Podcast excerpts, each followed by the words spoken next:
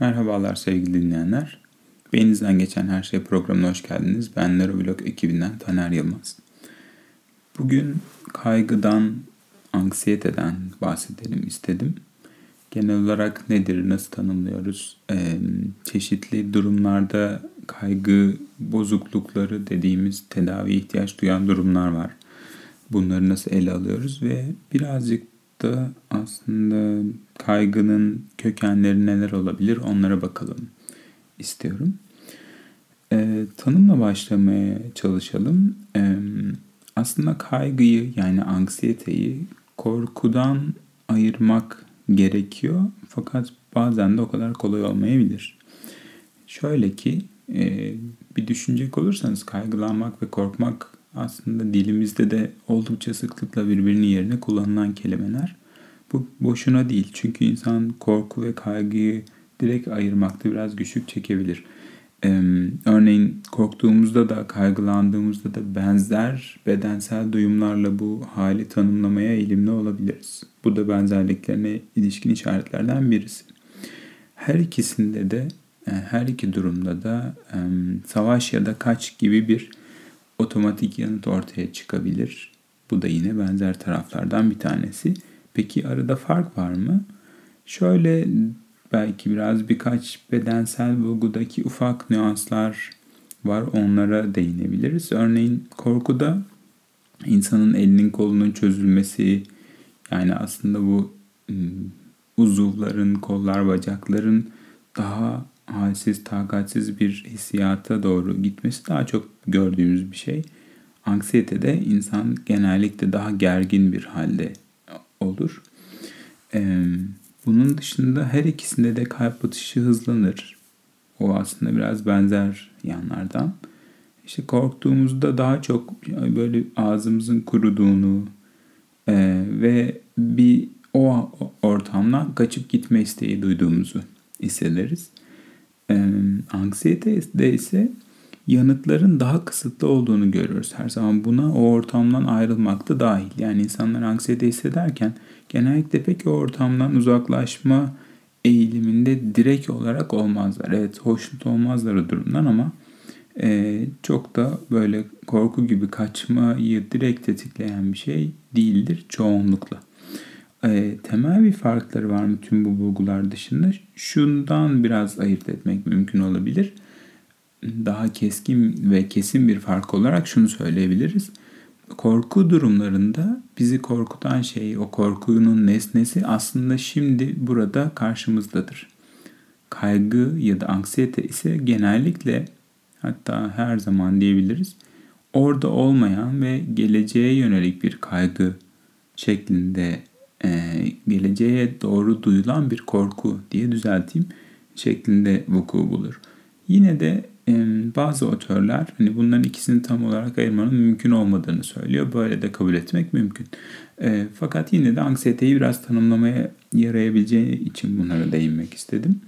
Çünkü korku ve anksiyetede aşağı yukarı benzer şeyler de ama anksiyete sanki soyut bir kavram olarak düşünce dünyamızda biraz daha yer alıyor.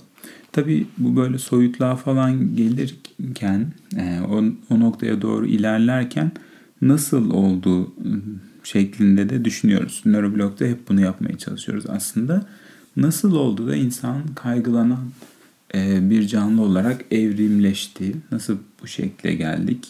Temel paylaştığımız korkular ya da kaygılar var mı? Bunlara bakarak devam edelim. Korkular için böyle evrimsel olduğunu düşündükleri çeşitli temel mekanizmalar ve temel korku alanları tanımlamışlar. Bunları bakacak olursak e, en önde gelenler mesela ölümlü olmaya, ölmeye dair korkular. E, çünkü şöyle bir şey var. İnsan ölüm e, durumunun daha doğrusu ölümlülük gerçeğinin farkında olan tek canlı diye ifade ediliyor. Ee, bununla ilişkin detaylı tartışmalara girmeyeceğim. Bazı işte ölüme ilişkin bunu nasıl anladıkları diğer canlıların işte buna ilişkin ritüelistik davranışları da söz konusu elbette ama insan ileriye doğru bir projeksiyonla kendi ölümünün üzerine düşünmesiyle buradan ayrılıyor sanırım biraz. Bunun yanı sıra sosyal korkulara sahibiz. Hmm, ne demek bu? Dışlanmaya veya başka insanlar tarafından bir saldırıya uğramaya dair de korkularımız var. Çünkü sosyal bir canlı olmak insanın en önemli özelliklerinden birisi. Hayvanlara dair korkularımız olabilir. Mesela fobilerde bunu görebiliyoruz bazen ama fobilerin çoğu başka bir mekanizma ile işliyor. Yine de avcı olan hayvanlardan korkmak böyle içgüdüsel biçimde ve bir yandan da e, hastalık taşıyıcısı olabilecek örneğin böcekler gibi hayvanlara dair korkular taşımak da işin bir parçası. Korku fenomeninin bir parçası diyebiliriz. E, bunları şey olarak da söylemek ve duymakta da fayda var tabii ki. Tüm bu korkuları çok büyük oranda işte ölümlülük haricinde e, diğer primatlarla da paylaşıyoruz gibi. E, örneğin avcılardan korkmayı da şimdi söyleyeceğim agorafobik korkuları da yani güvenli ortamını yitirme diyebiliriz agorafobi durumuna. Çünkü insan açık alanda bulunduğunda da kapalı alanlarda da bu benzer korkuyu yaşayabiliyor. Sadece alanın kendisiyle ilgili olmaktan ibaret değil. Evet o bir etken ama daha çok güvenli olduğu ortamı ve güvenli durumu yitirmeye dair bir korku gibi. Peki bunların bir sınıflandırılmış şekli var mı? Yani insan ne çeşit kaygılar yaşar? Şimdi bu korku tipleri çok temel ve aslında çok paylaştığımız korku tipleri olarak sınıflandığı için birkaç örnek olsun diye verdim. Kaygılarda ise kaygı bozukluğuna dair taraflar var ve kaygı bozuklukları çoğunlukla tedavi gerektiren şeyler olarak karşımıza çıkıyor. Niye? Çünkü insanların hayatını artık e, devam ettirilemez bir hale sokabiliyor. Kaygıdan dolayı e, insanın genel günlük rutinini, hayat akışını sürdürmesi mümkün olmuyor. Sebep bu. Ne çeşit şeylerle karşılaşıyoruz kaygı bozukluklarında? E, bu DSM olarak adlandırılan işte tanı ve e, sınıflama el kitabında yer alanlardan bahsedeceğim birkaç tanesinden. E, sırasıyla özgül fobiler var, sosyal fobiler var, panik bozukluk, e, agorafobi ve yaygın anksiyete diyebiliriz. Bu böyle liste olsun diye saydım. Detaylarına bakacak olursak şöyle. Zaten bunlar aslında pek çok diğer duruma göre sıklıkla da daha farkında olunan durumlar oluyor. Örneğin fobi herkes tarafından bilinen bir rahatsızlık olsa gerek. Ee, özgül fobi ile kasıt şu, e, en sıklıkla işte hayvan, bir, bir herhangi bir hayvana karşı ya da kan görmeye karşı olan ve böyle örneklerini görmüş olduğunuzu düşündüğüm e, fobiler. Bunlar en sıklıkla da hayvanlar içinde de yılan, örümcek e, gibi hayvanlara sıklıkla fobi e, geliştiriyoruz. Öyle görünüyor ki. Ve bizimle birlikte primatlar, diğer primatlar da benzer şeyler yaşıyorlar. Benzer fobik davranışlar gösterebiliyorlar. Burada aslında şöyle önemli bir taraf var. Bize bir şey söylüyor bu. Yani fobiler şöyle anlamlandırılıyor. Aslında çok otomatik ve hızla refleks bir yanıt vermek gibi. Ee, çünkü insan eğer bir şeye karşı fobisi varsa o durumla ya da o hayvanla o fobiyi tetikleyen nesneyle karşılaştığında herhangi bir şey düşünmüyor. Otomatik olarak bir yanıt veriyor. Bu neye yarayabilir evrimsel olarak? Şunu getirebilir, şöyle bir faydası olabilir gerçekten. Hiç düşünmeye gerek kalmaksızın hızlı ve otomatik bir cevapla hayatta kalmayı arttıracak çeşitli önlemler almaya doğru bizi itebilir. Fakat İnsanları günümüzde ne yılanlar ne de örümcekler birinci sırada öldürmüyor, hayatlarını da tehdit etmiyor. Yine de hala onlara karşı fobik davranışlar geliştirme riskimiz daha yüksek. Yani insanlar arabalara ya da ateşli silahlara karşı fobi geliştirmiyor. Böyle bir örnek verilip duruyor. Belki görmüşsünüzdür de bunu. Ama çok yerinde bence. Çünkü bunun çok daha arkaik ve evrimsel süreçten getirdiğimiz parçaları olduğunu gösteren bir nokta gibi görünüyor. Sosyal fobi için de biraz benzer bir şey var. Burada bu kez bu kadar çabuk ve hızla karar almaktan başka bir tarafa doğru gidiyoruz. Sosyallik işin içine giriyor. Ötekilerin bizi değerlendirmesine dair zihnimiz bayağı otomatik çalışıyor buna. Başka bölümlerde değinmiştik aslında çeşitli biçimlerde. Gerçekten de buna çok çok duyarlıyız. Yani diğer insanların, sosyal grup içinde diğer insanların bizim hakkımızda ne düşündüğünü önemsemeye yatkınız. Sosyal fobide bu çok işlevsiz biçimde ve insanın hayatını kesintiye uğratacak kadar yoğun oluyor şeklinde düşünebiliriz aslında. Ee, diğer bozukluklar içinde sanırım anksiyete ve e, ya da işte Türkçesiyle kaygı bozuklukları içinde en sık bilinen ise panik bozukluk olsa gerek. Bu daha çok işte panik atak şeklinde biliniyor. Ee, orada ne oluyor? İnsanlar genellikle öleceklerini, kalp krizi geçireceklerini ya da nefessiz kalacaklarını düşünerek çeşitli bedensel semptomlar yaşıyorlar. Çarpıntıları oluyor, nefesleri daralıyor, titriyorlar, terliyorlar, ee, bazen başları dönüyor gibi gibi. Ama nihayetinde önemli olan kısmı şu ki herhangi bir fiziksel sonuç çıkmıyor buradan. Yani kalp krizi geçirten ya da e, işte bayıltan bir şey olmuyor panik atak. Ama yine de kişi bunu yaşarken o anda adeta böyle bir şey yaşayacakmış, başına böyle bir şey gelecekmiş gibi gerçekten hissediyor panik atak, panik bozukluk durumlarında. Bu neye işaret edebilir? Bu da sanki böyle bir alarm sistemi ama e, yanlış yere tetiklenmiş herhangi bir tehdit ya da tehlike olmaksızın tetiklenmiş bir durum gibi. Çünkü doğada örneğin öyle düşünecek olursak doğada bir avcıyla karşılaşmış olduğumuz tüm bu tepkiler işte bizim çok daha hızlı oradan kaçmamıza ya da savaşmamıza duruma göre yardımcı olabilir belki ama herhangi bir uyaran olmaksızın meydana gelmesi gerçekten de çok e, işlevsiz bir durum ortaya çıkartıyor. Bir de bunların yanı sıra yaygın anksiyete denilen bir şey var. Bunun daha az duyulmuş olduğunu düşünüyorum. Bu durumu şöyle anlayabilirsiniz. Sürekli yaygın biçimde yani bu gün içinde zamana yaygın olarak ve insanın zaman geçirdiği bütün mekanlara yaygın olarak hemen hemen her yerde ve hemen her zaman bir sebebi belirsiz kaygı içinde hissetmek. Bu gerçekten yorucu ve yıpratıcı bir şey. Daha mutsuz, keyifsiz, enerjisiz olmaya doğru da hızla götüren bir durum. Buradaki önemli nokta şu. İnsanlar temel olarak burada depresyondan yıkılmıyorlardır. E, temel şikayetleri kaygılı olmak. Bir anksiyeteleri var ama neden belli değil. Yani işte benim kedi fobim var, kedi görünce çok kaygılanıyorum gibi bir şey söyleyemiyor insanlar böyle yaygın anksiyete yaşadıklarında. Bunun önemi birazdan biraz açıklamalarına ilişkin fikirleri düşündüğümüzde aslında daha iyi yerine oturacak olmasında. Çünkü burada şöyle bir kavram var. Serbest yüzen yani herhangi bir şeyle tetiklenmeksizin de karşımıza çıkmış olan bir anksiyete. Bu serbest yüzen anksiyete özellikle önemli sanırım. Peki nasıl açıklıyor e, bilim insanları bunları? Yani niye böyle kaygı, kaygı bozuklukları, fobiler var? Ee, çeşitli açıklamalar bulmak mümkün buna ilişkin. İşte genetik bir yatkınlık olabilir. İşte serotoninle ilgili ya da nöro, nöroadrenalinle ilgili çeşitli gen çalışmaları diğer hastalıklarda da var. Burada da görmek mümkün. E, yatkınlığı arttırabileceğine dair ya da işte bu ailesel olarak geçişin de daha fazla olacağına dair çeşitli öngörüler var. E, tabii bu çok hani direkt bir şey söylemiyor bize. Genetik yatkınlık olabilir evet.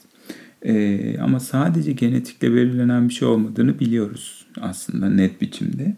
Başka neler olabilir? İşte klasik koşullanmaya benzeyen bir öğrenme olabilir. Bunda Pavlov'un deneylerinde olan ki şey koşullanma gibi düşünebilirsiniz aslında. O kadar direkt değil tabii ki bir zil çalıp sizi korkutmuyor. O da olabilirdi bu arada.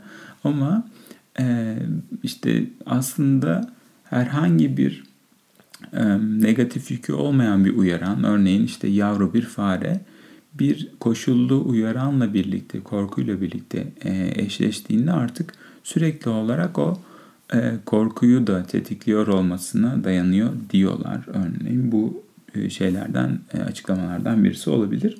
Bunun içinde bir öğrenme süreci de var dikkat ederseniz. Yani insan nelere karşı fobi ya da kaygı geliştireceğine dair bir şeyler öğreniyor da demiş oluyoruz bunu düşünürken.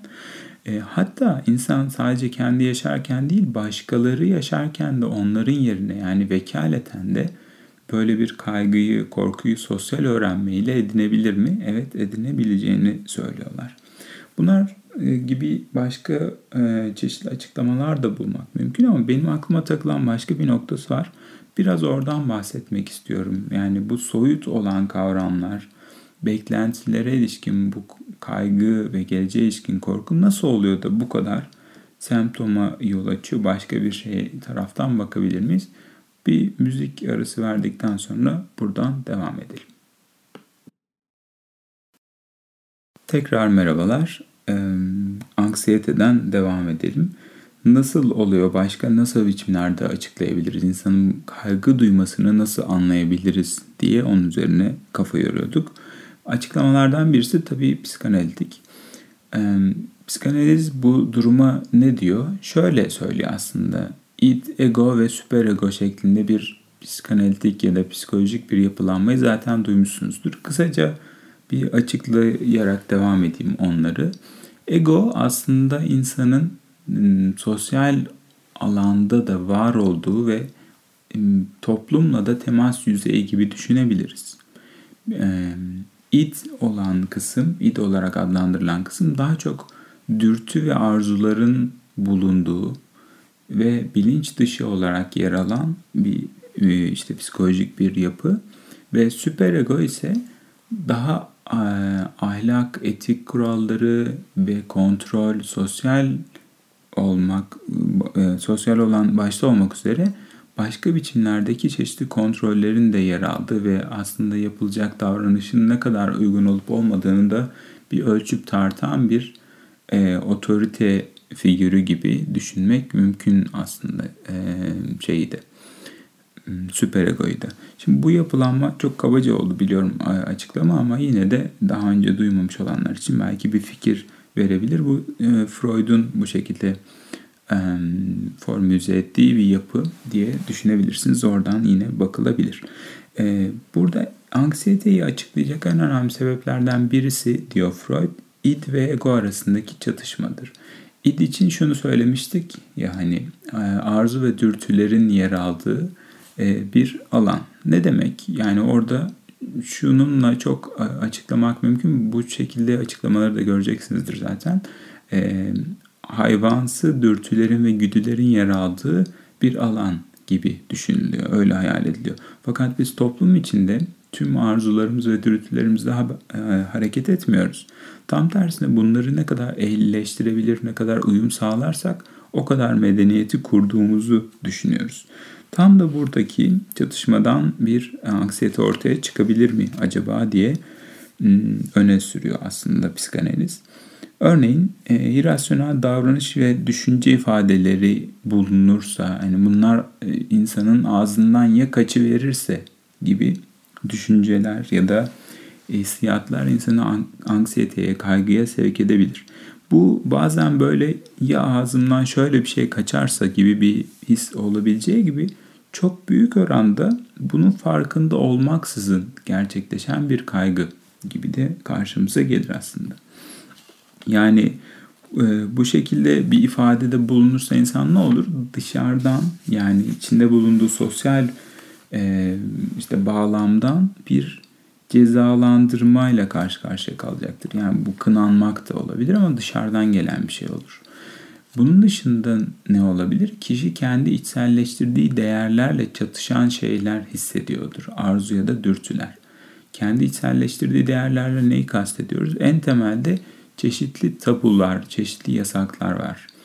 Ee, süperego aslında bunların içselleştirilmesiyle oluşuyor. Örneğin diğer bir insanı öldürmemek. Örneğin ensest yasağı, ensest ilişkiye girmemek gibi. Peki bunları tetikleyen arzu ya da dürtüler olabilir mi? Evet. E, agresif yani yıkıcı arzular da, dürtüler de olabilir. Ve bunlar da insana o yüzden huzursuz ve e, gergin bir hissiyat getirebilir. Anksiyetenin kaynaklarından birisi de budur diyor Freud. E, peki bu durum nasıl yani bu anlattığımız anksiyete bozukluklarında nasıl ortaya çıkıyor, karşımıza çıkıyor? Örneğin fobileri ele alacak olursak, fobide e, bir hayvan ya da bir durum aslında kaygının yerine geçen bir yer değiştirmenin sonucunda karşımıza gelen bir nesnedir şeklinde açıklanıyor. Yani aslında insan bir kedi yavrusundan bu kadar çok korkuyor olamaz. Onun yerine kendisinin huzursuzlukla e, baş etmeye çalışırken o huzursuzluğu atfettiği bir nesne olarak bir yer değiştirme şeklinde karşımıza çıkar. Burada bir bastırma ve yer değiştirme söz konusudur. Ama yani kaygıyı önce bastırmış sonra da başka bir şeye yöneltmişizdir. Ee, ama her zaman böyle işlemez. Ee, nasıl olur? Örneğin yaygın anksiyetede e, kişi anksiyeteyi söylediğim gibi sürekli hissetmekten ötürü onu herhangi bir nesneye sabitleyemez ve o yüzden de burada aynı mekanizmanın tam işlemediğini söyleyebiliriz. Yani anksiyetemizi hep aynı biçimde aslında şekillendiriyor değiliz. Çeşitli biçimlerde anksiyetelerden de bahsedilebilir belki. Peki bu psikanalitik görüşle birlikte şu soruyu da sorabilir miyiz diye düşünüyorum. Yani insan neden kaygılanır? Evet bunu baştan başka bir açıdan sordum ama biraz sınıflama sorusu sormuştum. Daha çok soyut sebeplere dayalı kaygıları kastediyorum şimdi bunu sorarken. Tabii varoluşçu bir noktadan şöyle diyebiliriz. Ee, işte ölüm gerçeğini farkında olan ama yaşama devam etmek için de bunu yatsımak zorunda olan insan bunu hatırladığında hep kaygıya düşecektir. Evet bu bir yandan açıklayabilir. Ama kısmen nedensellik ile ilgili bir açıklama sunuyor gibi olsa da bu açıklama e, bir yandan da başka bir tarafını da açıyor sorunun. Tamam böyle bir soyut durum bile bizi kaygılandırıyor. Diyelim ki ölüm kaygısı, ölüm korkusu. Bu herhalde hemen hemen herkesin kabul edebileceği bir kaygı ve paylaşılan bir kaygı olabilir sanırım. Ee, bu aslında gelecekle ilgili bir kuramsal durum. Şunu merak ediyorum ve şunu düşünüyorum aslında. Ee, tehdit şu anda ve burada karşımda olmadığı halde nasıl olur da korkarım? Bu bir, evet nasıl korkabileceğimize ilişkin evrimsel temeller de var. E, doğru.